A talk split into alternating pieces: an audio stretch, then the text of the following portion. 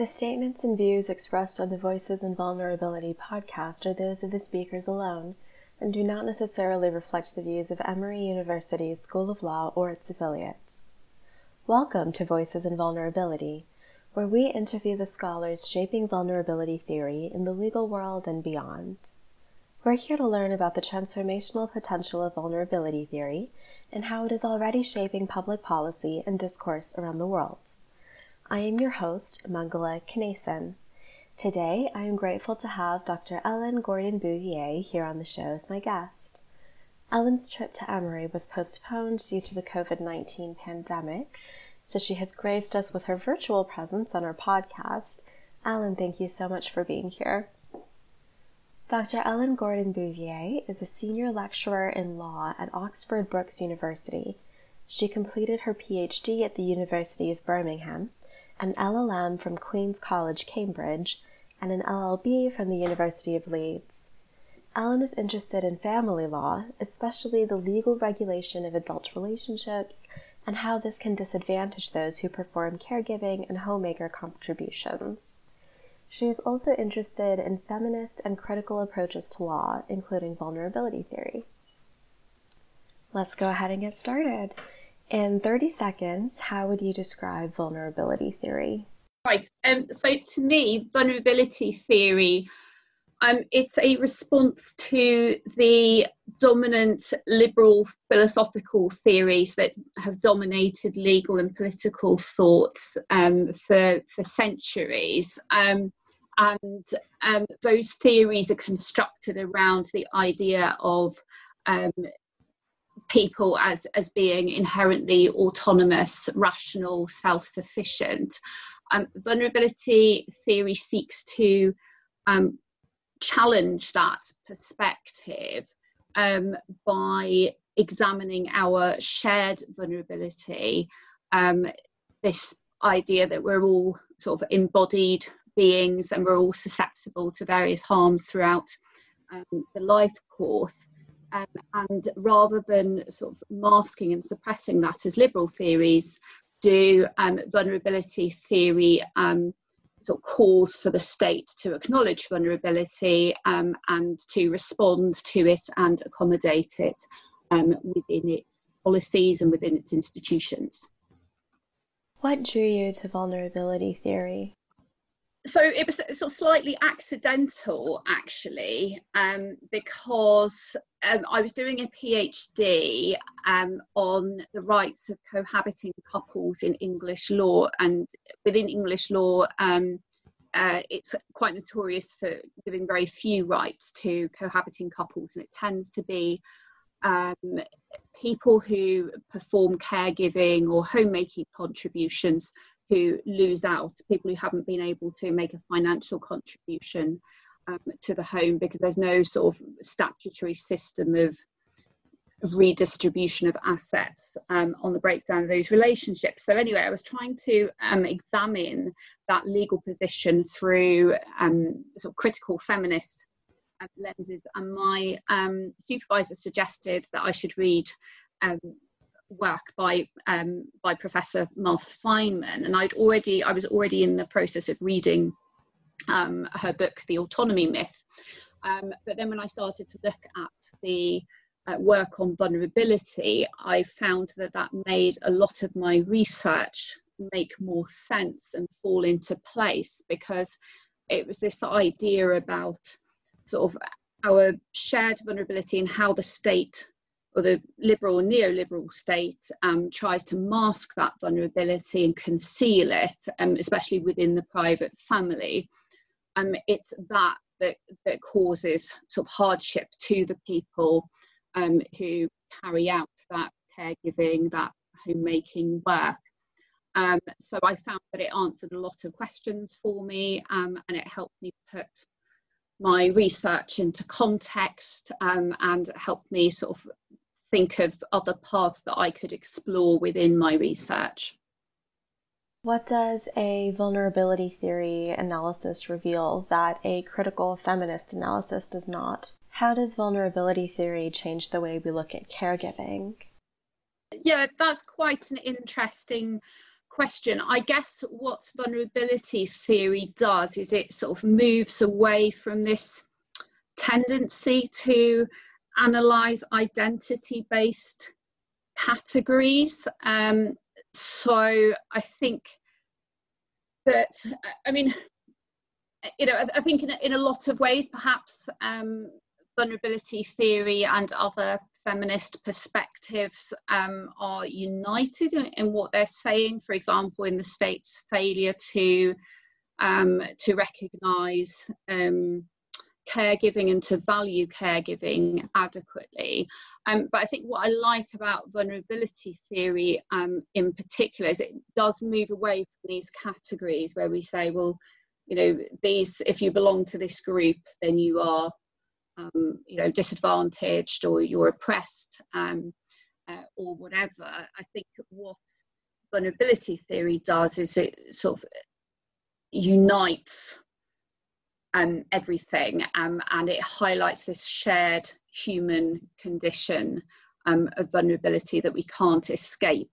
Um, because I think part of the problem is with, with this kind of rigid identity based thinking, it then becomes quite difficult to explain sort of situations and phenomenon that fall outside of those categories. So they kind of fall to the wayside. Um, or we sort of imagine that you know i don't know you know for instance that um, some of the some of the issues some of the problems that women face that those those issues couldn't affect um, men. Um, and it's not necessarily the fact that you know it is women who do the caring work. It's it's the fact that the state devalues caring work. And yes it does sort of push women towards the caring work but actually it is something that could affect anyone who performs caregiving work because because it's that work that isn't valued. It's not necessarily always the sort of the person performing it. Um, so i think in that sense um, in kind of looking at this shared vulnerability i think that's something that's unique to vulnerability theory that can perhaps expand on a critical feminist analysis. Um, and it might also make it more I don't know, potentially more attractive to to um, to, to scholars generally because perhaps some people think that you know certain kind of branches of study like critical feminist studies that it's it's a very sort of niche branch whereas i think what vulnerability theory does is it it says well no this is something that affects all of us. Um, and i think that's that's very interesting and it has a lot of potential. Um, so your other question is how does vulnerability theory change the way we look at caregiving? Um, so yeah, yeah again that's that's a really interesting question. Um, i think something that i want to that i'm trying to kind of bring out in my work um, on this is is the idea that the state promotes this um, this this ideal of of an autonomous um, person, so somebody who's entirely self-sufficient um, and um, almost disembodied in that, you know, while they might have a body, it's not a body that kind of causes them any problems um, or anything like that. Um, so that's the image that the state portrays.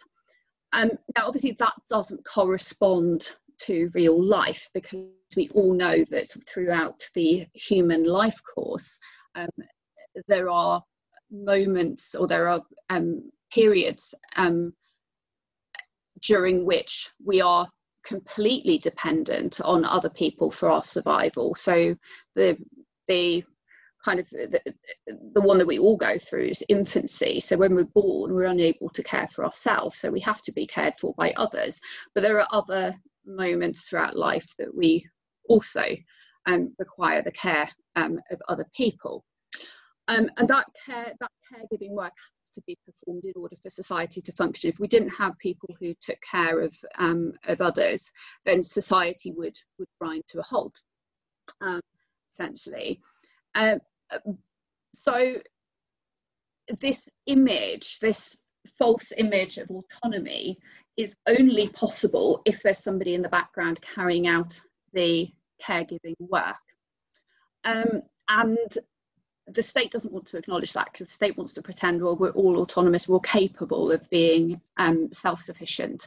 Um, and if anyone kind of isn't it's their fault. And um, it's because they haven't kind of taken certain opportunities that they had um, to become autonomous.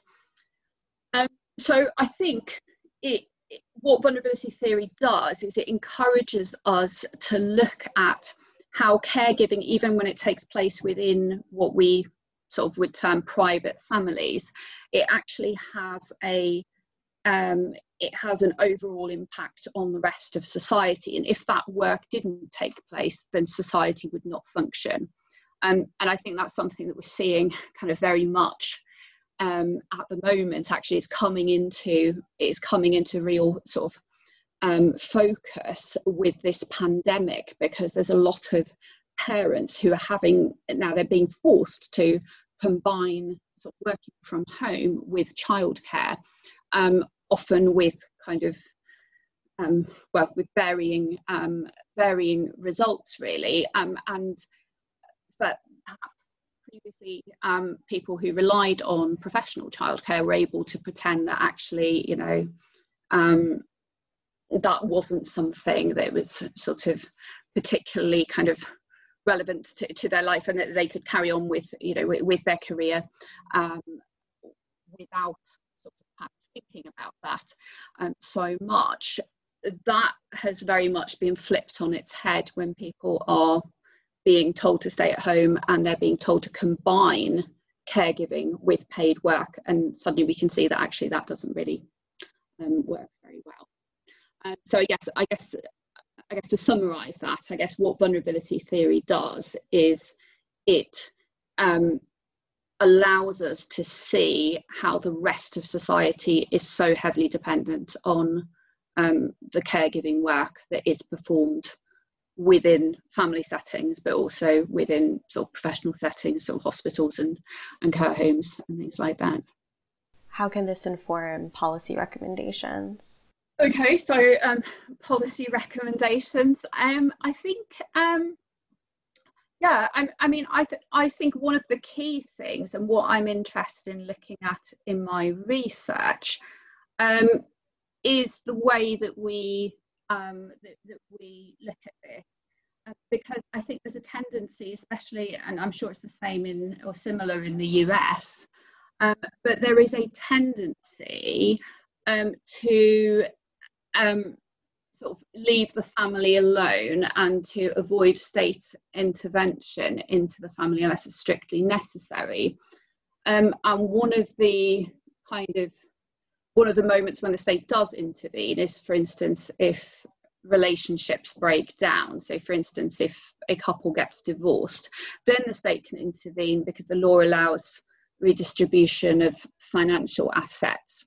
The problem is that if you have unequal distributions of caregiving work, which is almost an inevitability actually because there is this like i was saying in the answer to the to the previous question there is this inherent kind of incompatibility between caregiving and paid work the expectations on paid workers are such that you know they really struggle to combine paid work with caregiving. So within families, it's often um, divided up and um, uh, you know role specialization is um, is encouraged. So often the lower earner might then you know decide to compromise their career sort of um, even further to take on a um, a caregiving role, whereas the higher earner um, is freed up to pursue their career. Um, and it's only really at at the point of um, a family breakdown, of relationship breakdown, that the state takes even the slightest bit of interest in that. And within English law, there is the possibility of, you know, if the couple has been married, um, there is the possibility of redistributing assets so that a caregiver could perhaps be compensated for for some of the loss um, that he or she might have suffered um, as a result of taking on that caregiving work. Um, but I think you know what what I'm interested in is is the fact that this is a very sort of narrow window of time um, in which the state does intervene into the family because actually these problems, these inequalities, sort of economic disparities, um, and other inequalities um, have actually existed within the private family unit before the relationship broke down. Um, and I think part of the problem is that there's very there's in this country and again I'm I'm sure it's it's a similar situation um, in the US. The state is very reluctant to give sort of financial assistance. Um, uh, so any financial assistance that is given is very sort heavily stigmatized um, and uh, you have to go through various procedures uh, in order to get that. Um, and I think that perhaps in terms of policy, perhaps some of the problems that we are seeing when couples get divorced, and it tends to be predominantly women who find it very difficult to financially recover from divorce. Some of those problems might be avoided if we had a more responsive state, if we had a state that kind of intervened at an earlier stage and perhaps offered financial subsidies, um, pension top ups, um, you know, more affordable childcare um, and things like that, that might then avoid these issues that then arise on divorce. Do you think the pandemic will change the state's interest in viewing individuals as autonomous? Yeah, that's a really, really good question, actually. Um, and you know, it's it's quite it's quite interesting. Um, you know, the way that actually this pandemic has really kind of brought to the forefront so many of the things that vulnerability theorists have been saying. Um, because and I'm talking from a UK perspective here. So, um, as I said before, we've got you know a, a, state that is perhaps it's not as restrained as, as the US state, but it's it's fairly restrained. And over the past ten years, we've had um, there have been a lot of sort of cutbacks to public services, especially our National Health Service, um, which was already struggling hugely um, under um, under the burden of sort of very limited um, public funds and um, very large demand from the population.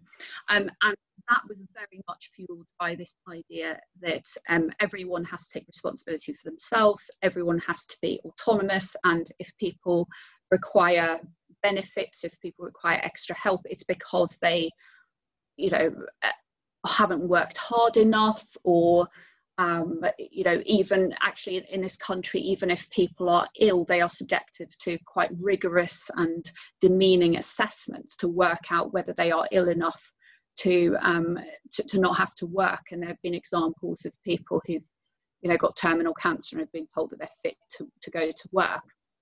Um, and that all kind of flipped on its head a little bit when the coronavirus pandemic started, when we realised what we were dealing with and the fact that actually this virus was attacking everybody.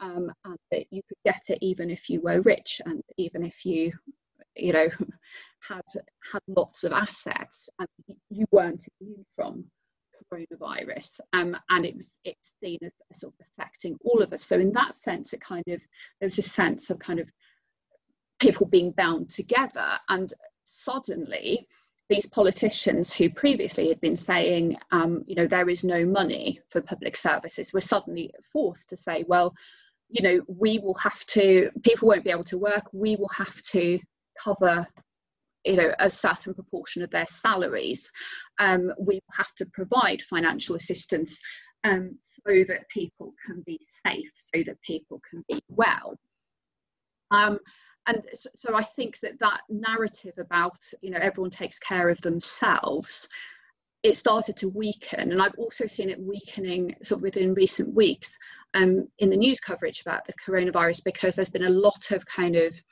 um, a call for sort of um, you know blaming blaming people who breach the lockdown regulations. So pointing out how selfish it is if you you know decide to go out and sit in the park um, all day or if you decide to go and see friends despite having been told by the government that you can't do that um, and I think that whole discourse as well sort of feeds into this idea that actually we are dependent on what other people do. We're very heavily dependent on what other people do. And if somebody breaches the lockdown rules and decides to, you know, socialize with friends um, and, um, you know, uh, uh, go out, um, that poses an immediate risk to us. So we can't just kind of let people do what they want. We have to, we, we have to actually take an interest in that because our health is dependent on what um, other people do. So in that sense, I think it's really brought to the forefront the kind of the interdependency um, and and the relationality um, of humans. But I think the other issue actually um, that has come out through the coronavirus is that the reason we're having to take these very drastic measures um, and potentially measures that sort of infringe on civil liberties actually you know by by requiring individuals to stay in their homes and and um, prohibiting when they can go out. And but actually that has happened because we do not have the resources to deal with this pandemic. Other countries have much better resources. So we have a very low number of um, critical care beds. So our health service was already overstretched before this happened, and now it is you know even it's it's even worse um, and the way that the nhs have partly coped with that is by not treating people who don't have coronavirus so so other people who ordinarily would have got medical assistance um, you know that is being pushed back.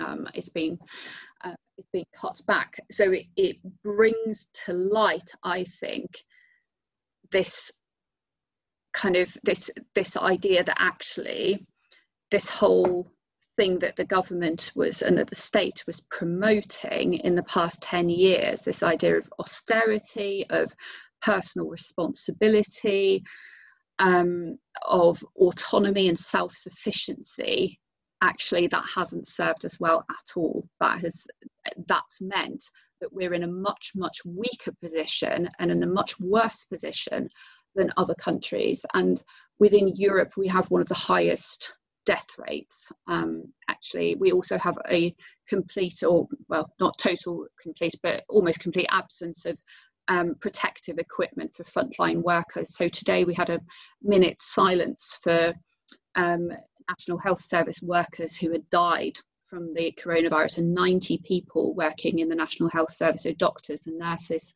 predominantly, have died from the coronavirus. But the reason but you know in a way i kind of found that the, the kind of the way that that was being framed in the media that these were sort of heroes who had sort of fallen for the good of the country and, and things like that. It was um, I, I thought that was wrong because actually they didn't need to die because state should have provided them with the necessary equipment to be able to do their job in dangerous conditions. Um, that was not provided, and it was not provided because of cost reasons. It was because the government decided that this wasn't money that was um, that was worth spending. So I think all of those things are sort of really coming out actually with this pandemic. We're really seeing all of these all of these various things that vulnerability theory touches upon. Um, it's all coming to life through um, through the pandemic and through um, the government's reaction to it and um, also the kind of general public's reaction to it.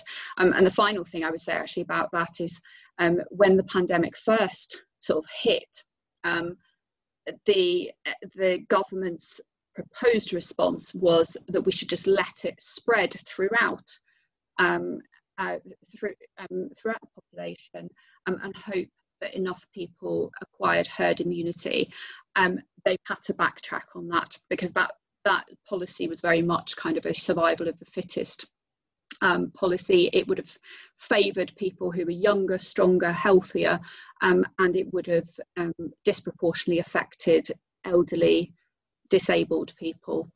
Um, and you know, luckily they've backtracked from that, but it was quite interesting that that was their initial response that we should, you know, sacrifice these people um, for, for the good of everyone else. Let's talk about your research. Has the pandemic changed your topic at all? I think, you know, I, I think the pandemic has provided me with opportunities to give examples of vulnerability theories um, uh, sort of impact on um, on the real world.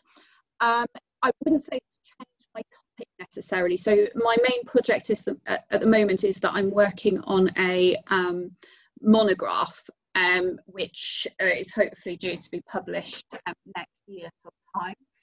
Um, I meet the deadlines. So my monograph um, examines um, the uh, the idea of embodiment, of vulnerability, and of the legal regulation of the private family, and how the private family um, and how it's uh, sort of understood within English law, how that um, has uh, sought to, or how the private family has worked as a kind of mask, a kind of cover um, for the reality of human vulnerability and dependency.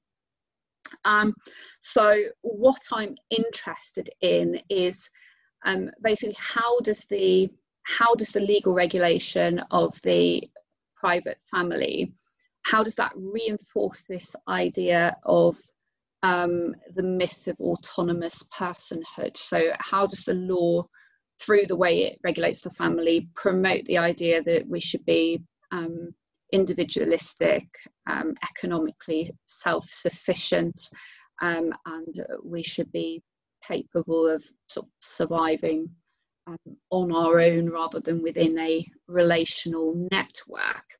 Um, and I look at how, because the family is kind of shrouded in this discourse of privacy um, and of um, uh, kind of, of, of, being somewhere where the state can't intervene um, and also of representing i think increasingly these days of representing individual choice so often you know in terms of people who um, who suffer disadvantage as a result of making caregiving contributions during um, during a marriage or during a cohabiting relationship.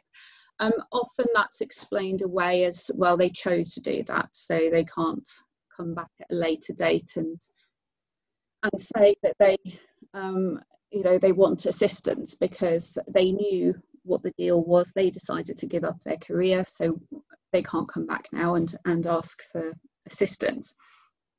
Um, and what I'm arguing or what I'm looking at um, in particular is, is how that um, how that promotion of autonomy, how that directly disadvantages the people who do perform caregiving work um, within the family because caregiving work is concealed within the family. It's not seen as having any kind of public value. Um, and the legal process, sort of especially on relationship breakdown, um, is very much this expectation that people should quickly recover from divorce and move on. Um, any ongoing dependency is stigmatized um, quite heavily, actually, um, and that's something that's increasing because I think there's there's been an increase in um, the in in this discourse of um, individualism and autonomy. Um, so for instance, the role of women has moved on very much from, you know, women being seen in, in quite sort of patronising terms as helpless victims and in need of, you know, support, but not entitled perhaps to kind of an equal share of the assets. But it's now kind of gone the other way. So now there's very much this discourse of formal equality, but it doesn't take into account um, the fact that you know your your position if you give up your job to to look after the family, um, your position for the rest of your life is going to be extremely different to um, if you were allowed to pursue your career uh, during that time. And, and sort of, so I'm interested in sort of longer term effects as well, because those are also downplayed in the um, in the legal framework because there is this very sort of short window of legal intervention, and there's a very strong policy against long term um, dependency. Um, so I'm looking at that, and I'm also interested within my research um, in, yeah, sort of building on and, and drawing on um, Professor Fineman's theoretical work in a, in a kind of in a more specific context so in the context um, of the private family. So something that I develop or that I want to develop in my book is, is the link between vulnerability and temporality.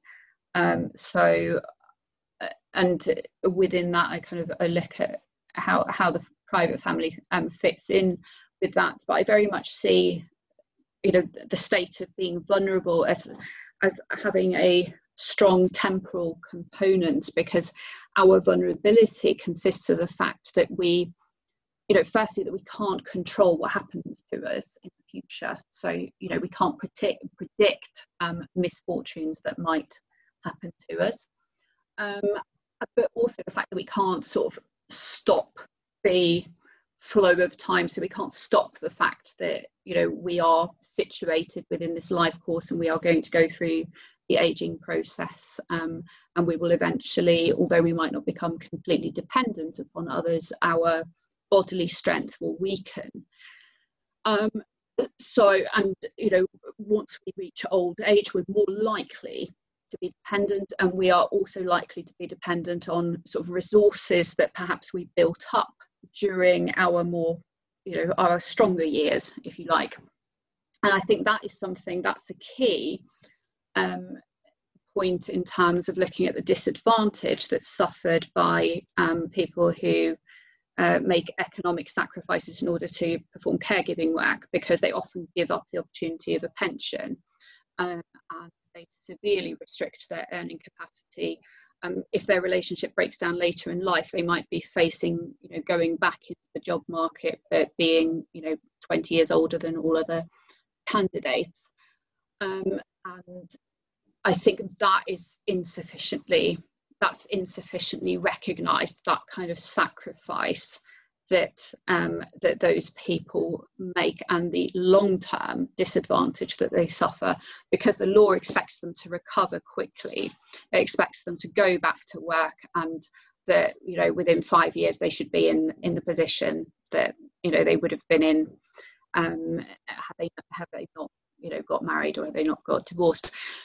Whereas actually those those events those life events um, can actually have a very long term impact and can lead to serious in financial inequalities later down the line. I think that's something that's becoming increasingly important um, through you know the increasingly aging population. So people are living longer and longer but they're not necessarily kind of living self-sufficiently. They might have you know a, a long period of time where they're you know they they are alive but they're not able to work for instance. So they are heavily dependent um, they're dependent on relational networks so family members but they're also dependent on resources. Um, and if the state doesn't provide those resources um, it just tells us that well we need to we need to take responsibility for for building up those resources ourselves. Um, but at the same time it expects some members of the population to you know sacrifice their earning capacity in order to provide um, caregiving because again because the state won't take responsibility for that. And it says that's something that for the private family to um, to deal with. Um, then it's actually very wrong for, for the state then to, to allow these people to, to to suffer these hardships as a result.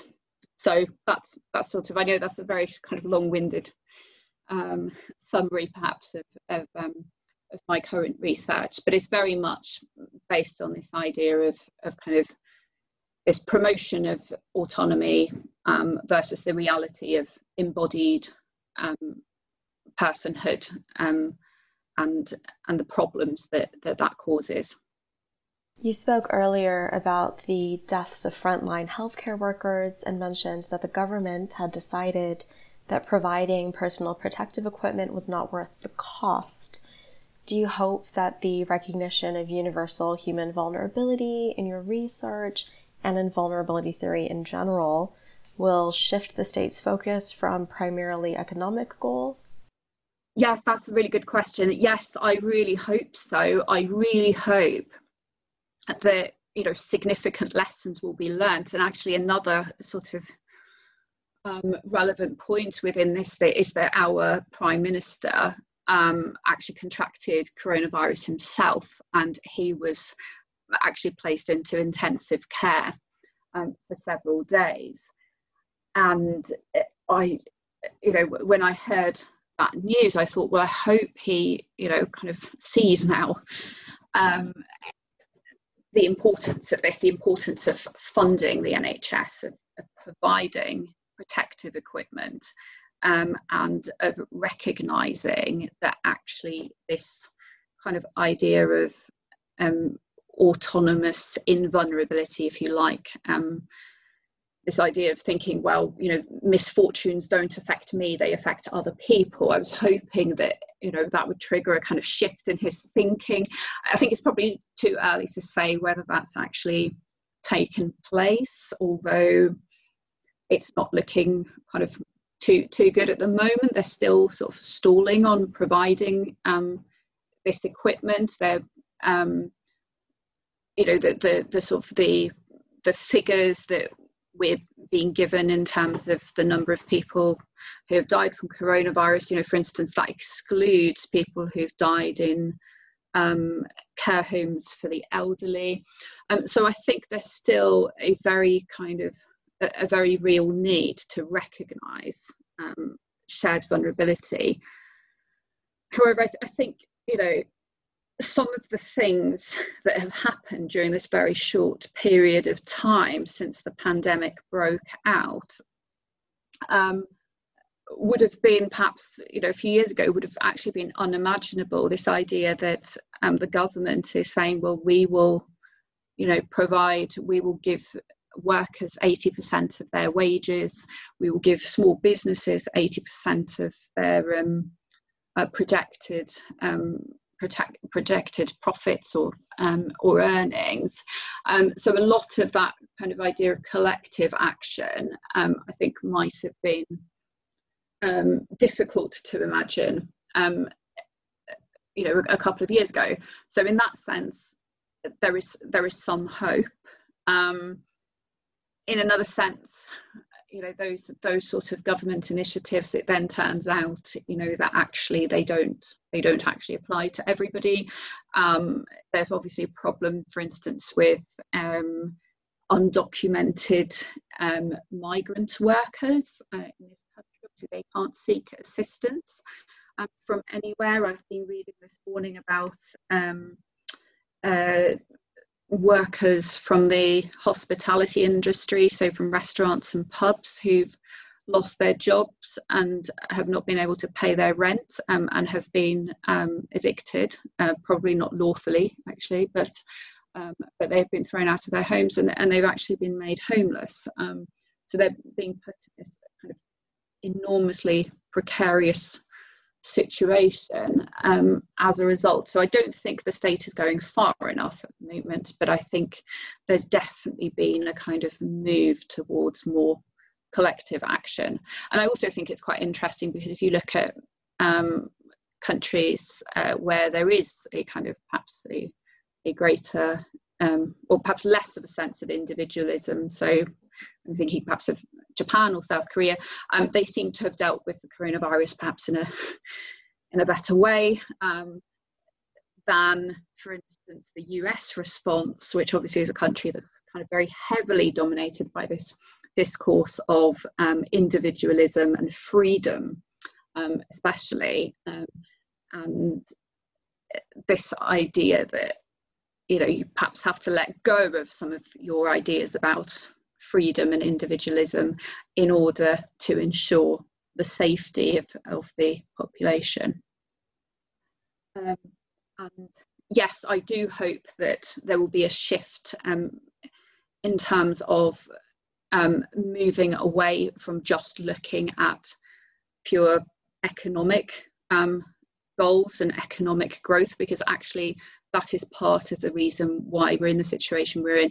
We cannot, in this country, um, we cannot realistically lift the lockdown restrictions because we still don't have a health service that can cope with this. And the reason we don't have a health service that can cope with it is because the government has consistently put cost over people's lives.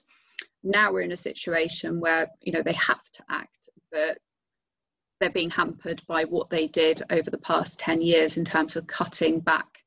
Um, and as a result, we're likely to, to, to need a longer lockdown, and people will have to um, will have to live with that. Which uh, it's yeah, it's it's unfortunate, and I think I think the countries that did prioritise um, public spending and did prioritise healthcare resources, I think that they will find the recovery from um, the coronavirus pandemic and um, the sort of process of getting back to normal, I think that they will find that easier um, than a country that has sort of stripped everything out of their public services um, and is now relying on people just staying in their homes in order to prevent the spread.